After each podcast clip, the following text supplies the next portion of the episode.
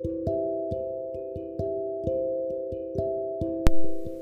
podcast family. Happy Saturday. Welcome to Caregiving is a Ministry where we look at the Word of God through the lens of caregiving.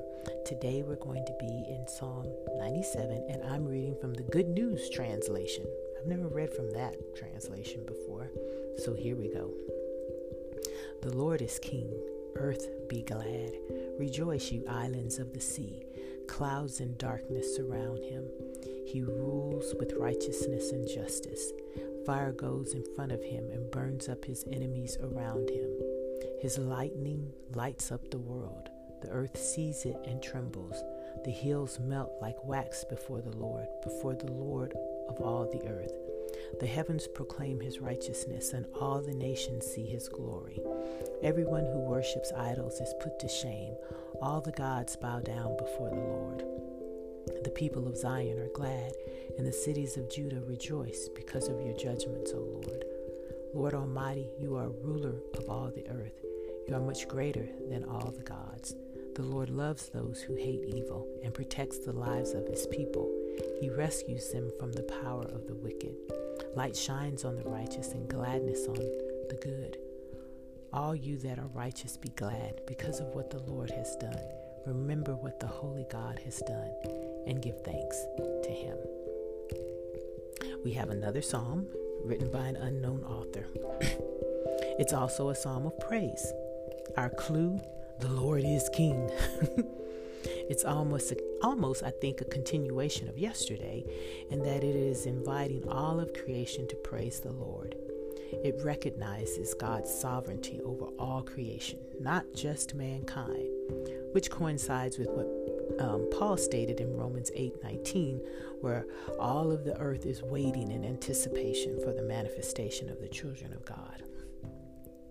What do you think about how the author uses nature to describe God in verses 2 through 6? Remember how God introduced himself to the children of Israel. Remember as they gathered on Mount Sinai, there was thunder, there was lightning. Also, as they wandered in the wilderness, he was a cloud of pillar by day and a, a cloud by day and a pillar of fire by night. So God introduces himself to them through nature. Why do you think he did that? Now I want you to think forward to Jesus calming the water on the Sea of Galilee. What did his disciples say? Remember? Who is this that the sea and the wind obey him? Right? So, the fact that God commands nature, the wind, the air, the sea, the clouds, all all of this testifies of his strength and that he's ruler of all. That's why he introduces himself that way. There is not anything that does not come under his authority, whether we want to recognize it or not. Have you ever thought about what life would be like if the Holy Spirit was not present here on the earth? I mean, you think it's crazy now, right? But God is still here, and we can see Him all the time, even in the middle of the darkness. But can you imagine what this world would be like without Him? Granted, theoretically, that can't ever happen because God is omnipresent, right? He's everywhere all the time. There's no place that God is not. You know, recall David in Psalm 39 where he states, Even if I go down to Shiloh, God is still there. So theoretically, there can't be a world where God is not. But if you could just imagine what it would be like, it would be crazy town. the author reminds us that God will not forget the covenant, covenant that He's made with us we can follow him and love him and have faith in him.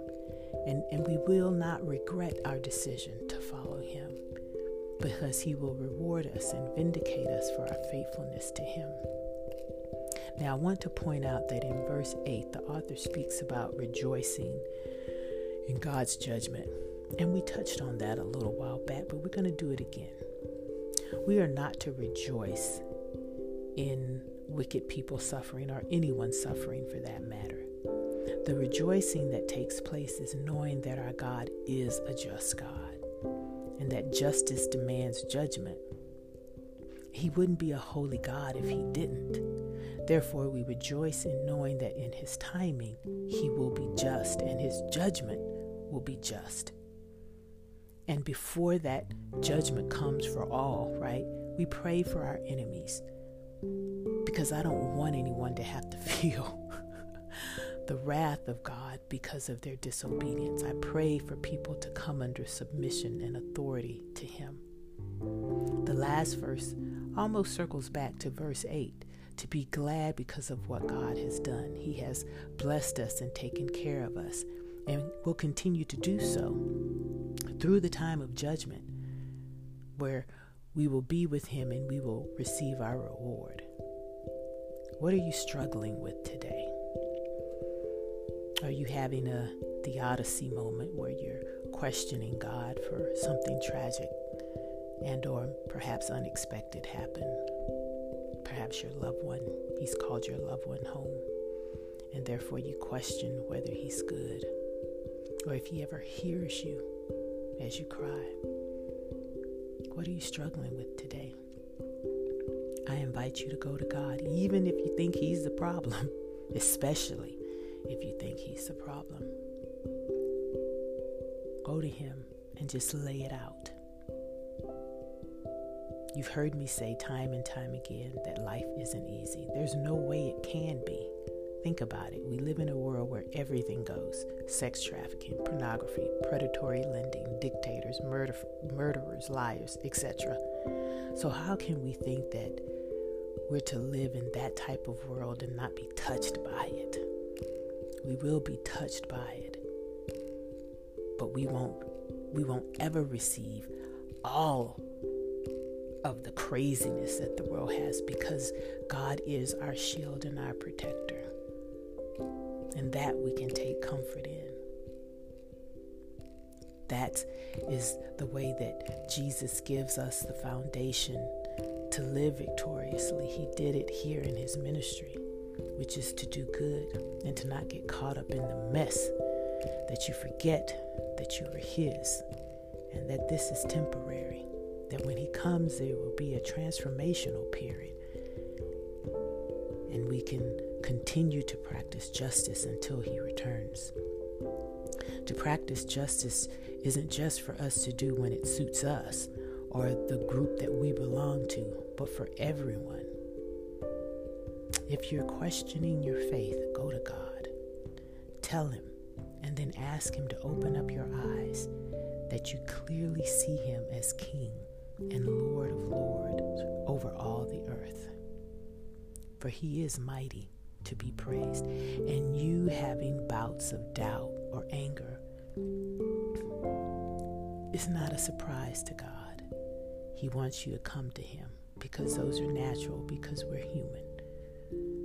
So if you're struggling today, I ask you to go to God, to learn how to recognize Him as King, and to still rejoice. Ask Him to help you to be able to rejoice. Let's pray. Father, we come thanking you in the times of struggle and trouble and for unbelief, perhaps, that we come to you asking you to fill our empty cups that have been depleted from just running around day by day, trying to stomp out the fires of the world in our lives. Caregiving, child living in community with people who don't seem to know what living in community is about Help us to recognize that you are King and that the whole earth proclaims your righteousness. Help us to come before you and bow down. Help those of us who are struggling. You know what they're struggling with. Help them to bring it to you and lay it at your feet and comfort them to let them know that you are real and that you have a purpose for them and that even though this situation that they're in right now is tough and they don't understand it, that if they continue to trust you, you will lead them out.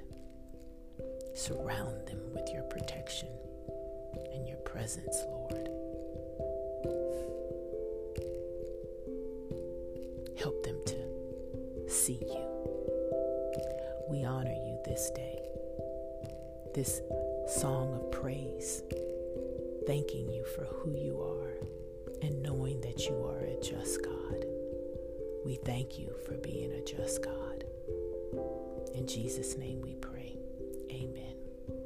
All right, my podcast family, go and minister the act of caregiving in the name of Jesus. Bye.